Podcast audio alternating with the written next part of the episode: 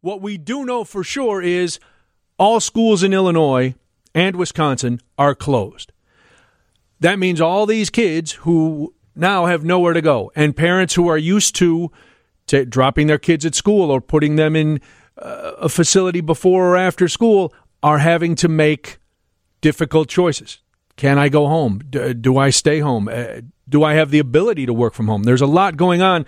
Uh, Florence Ann Romano is the Windy City Nanny. She's an author, philanthropist, and web series host. You can follow her on Twitter, Florence Ann CHI, and she joins us now on WGN. Florence, thanks for taking some time. Good to talk to you. Hi, happy Sunday to you. Thanks for having me. Yes, happy Sunday in, in uh, strange and uncertain times, especially for parents who are looking yes. at tomorrow going, Oh, mm-hmm. wow! The, mm-hmm. the kids aren't going to school. What do we do? They're, yep, they're not going to school. And, you know, I get it. I understand why we're doing this. You know, give the uh, schools time to sanitize everything, wipe it all down, make it all good for when they are coming back. Um, but, you know, what we keep hearing about is the social distancing being so important. And I really think that's, in the end, what is going to help us curb this thing. Correct. So, what the schools are doing is the right move. And, but, you know, you think about these parents who are home with these kids now, and they're like, oh my gosh, what am I supposed to do now? And the truth is, it's not just having them home that's difficult because you're like, how do I entertain them? They're supposed to be home and still continuing their studies, whether yes. it's e learning or whatever it might be. And a lot of these parents who also work outside the home, who now have to work from home, are being expected to tutor their children while they're home. So, how are those parents going to also do their work while also having to help their children through school for the next couple of weeks? So, you see what we mean by this child care crisis. It's not just about who's watching these kids, but it's about how are you also going to be able to be productive at home and accomplish everything that you have to when in quarantine. And some districts do have e learning in place. Some districts have been slow to adopt that, so they don't really have anything. They're just telling the, the parents, listen, you know, read to your kids a little bit or or do some math or here's we're putting on our website some work you can do but that's that's really no substitute for what they would get in a classroom but again what are you going to do this is this is the right exactly. thing to do exactly it's a pandemic and you know you're not going to get everything you want during this. Just like you're not going to go to Walgreens right now and find the hand sanitizer that you want or the you know immune you know gummies that you want to eat. I mean you're just not going to get everything you want. So you do the best you can. Uh, but this is also a time where figuring out how to help each other is very important. And you know this quarantine about staying indoors and making sure that you're protecting each other is about protecting your neighbors and protecting the most vulnerable.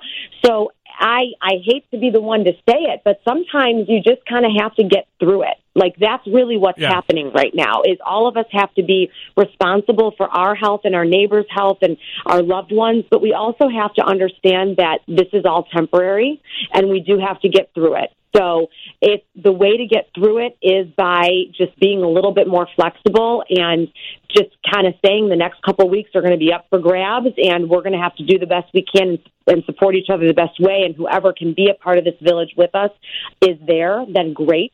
But I think the problem that we're, we're running into right now is the fear is overtaking everything. Right. And that's not helping people think rationally or sensically, uh, sensically about what they need to be accomplishing when they're home during this quarantine.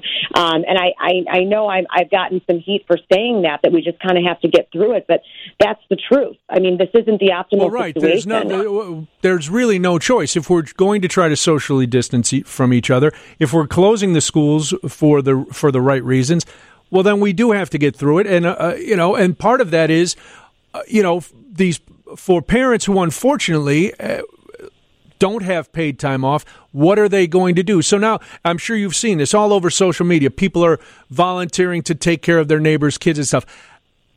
While there's a part of me that goes, "Oh, isn't that nice?" What should parents be cognizant of other than I mean, normally you're not going to leave your kid with a stranger, so you wouldn't do it during a pandemic. Uh, but what kind of things if you're if you're looking for childcare, how do you how do you figure out who should be taking care of your kids in this time if you can't do it yourself?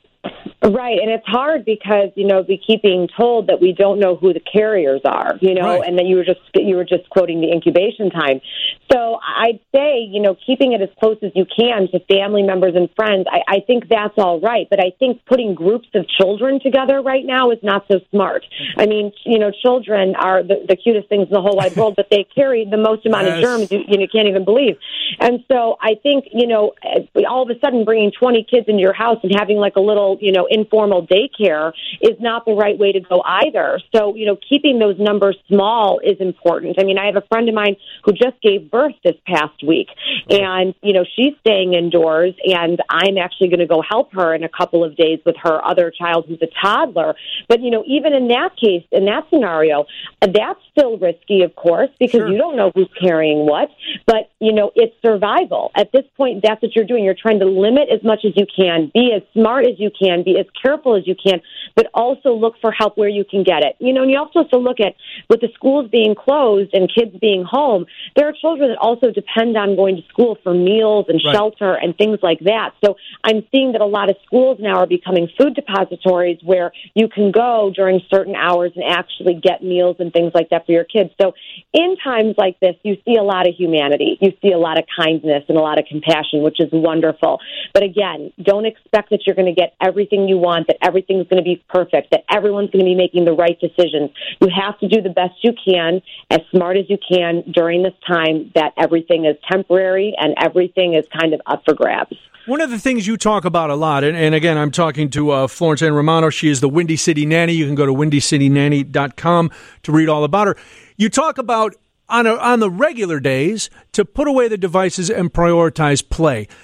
I think in a time like this where kids are going to have a lot of questions anyway, prioritizing play might be one of the best moves you can make with your kids. Would I be wrong? Oh, play is so important. And again, not just when a pandemic is happening. Right. You know, that's where children are learning. And I always say, you look at these people who are coming up with these unbelievable ways to advance technology, to advance our world. Well, those people are thinking outside the box. And the only way you think outside the box is if you use your imagination. And I think we stop using our imagination as we start to enter adulthood. And we want to teach our children how to use their imaginations, how to play, how to kind of throw it back old school and you go outside and you know you play games and you you know you kind of run around and and let children figure out um you know kind of how to be creative. Um and I know right now is maybe not the best time to be saying you know throw your kids outside on a playground with a bunch of kids.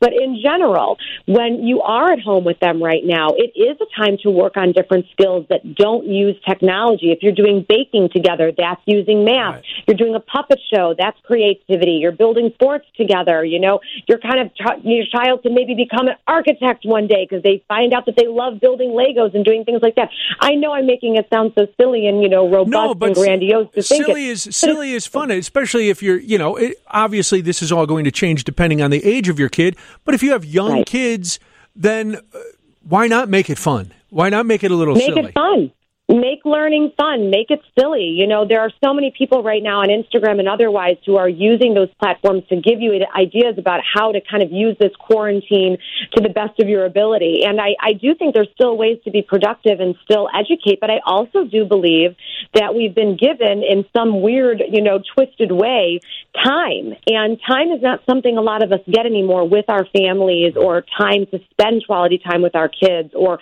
to you know reset or to self care or things like that. So again maybe it's a silver lining. Maybe i'm a little too you know optimistic you know i'm waxing it that way right now. But i do think if you are given this time to be able to focus on other things that you wouldn't be able to focus on because life is so busy and crowded this is a time to do it. And there are ways to do that with your children that are going to be beneficial. Now, Florence, you've done a lot of work with uh, children with autism and special needs, and what I know about this, which is not much, but I do know a lot of those children really rely on structure and routine, and Right. for them Right. to get up in the morning and get dressed and get on the bus and go to school, that that helps them.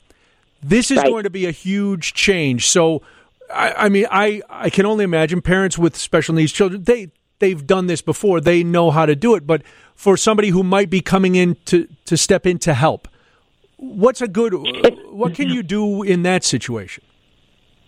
If you're stepping in to help someone who has children or a child with special needs, you need to take their cues from them. You know, it. You know, I always say to know one autistic child is to know one autistic child. Yes. Everybody is different. It everything that works, and you know, my brother who has autism, what works for him is not going to work for someone else. And we're very lucky that my brother is very, very flexible. He doesn't care as much about routine. What he cares about is making sure that he has his family around him, that he feels safe. So there are other ways, I think, to when that routine changes, how to help your child feel safe, feel protected, and understand that everything's going to be okay. And how you communicate that to your child who has special needs, maybe that's different. Or maybe you indulge them a little bit more than you would because you want to help calm them down, keep it keep you know keep things as peaceful as you can. This is not a time where all the rules apply. Like I keep saying, this Right. is not a time where everything that you're used to is going to work. So you do need to start trying different things. And yes, maybe you're indulging them a little bit more in technology, or maybe they're getting a little more of those sweets or things like that. But it doesn't mean that you're also not caring about their health and making sure that they still stay active in a certain way. Again, I'm giving a lot of different examples and a lot of juxtapositions here. Sure. I'm just saying it's the flexibility. It's the idea of figuring out what's the most important thing to your child right now. And I think the most important thing for our kids right now is that they feel safe, whether that is a typical child or a child with special needs. And how you've worked with kids for a long time. How much how much do they need to know? Let's let's focus on kids who, Mm-hmm. you know, from like kindergarten to 4th grade, you know, Mm-hmm. young kids who don't really watch the news. They know something's up because mom and dad are home and they're home and why aren't we going to school? How much can a a- young child handle? I mean, I think we need to let our children, um, you know, live in a child's world sometimes for longer than we let them live in today. I think we force them to grow up a little too soon, and the news is 24 7 nowadays. So, you know, they're picking up more than, you know, we did when we were younger. Um, I do think being transparent with them about what's going on is important, that they can ask questions, but scaring them is not going to do you any good because I think parents themselves are so scared right now. And children pick up on energy. They pick up on how you're feeling and how you're reacting. So even if you have your own feelings of fear or things like that, that's totally warranted. I'm not taking away anyone's feelings. But remember that children are watching you. They're feeling you. So if you're going to talk to them about something, be calm about it and put it in the perspective that a child can understand that, you know, right now, you know, everyone's kind of sick and everyone's sneezing and coughing and they just want to make sure that you're going to stay safe. And while you're home, they're going to be at school and they're going to wipe all the desks down and they're going to make sure all the germs are gone. You know, you know, put it into that perspective to, for children. They do- don't need to know what the government is doing or not doing or this and that, you know, and be careful about the things you're saying in front of your child too when responding to what you're watching on TV. They're taking that in. So my biggest uh, concern for children right now is not so much what you're saying to them because you can you can put it in words that a child can understand. I'm more concerned with the reaction that parents are having toward the news and how that's permeating the minds and emotions of the children. So that's my my my note for for parents today is remember that they're watching you. Well, that's good advice. And Florence, I really appreciate your time. Florence Ann Romano is the Windy City Nanny. You can watch her uh, YouTube series, Windy City, Windy City Nanny. Her book is Nanny and Me. Follow her on Twitter at Florence Ann CHI. Florence, have a great day. Thanks again for all the advice. You too. Thanks so much. Stay well. Thank Take care. you. You too.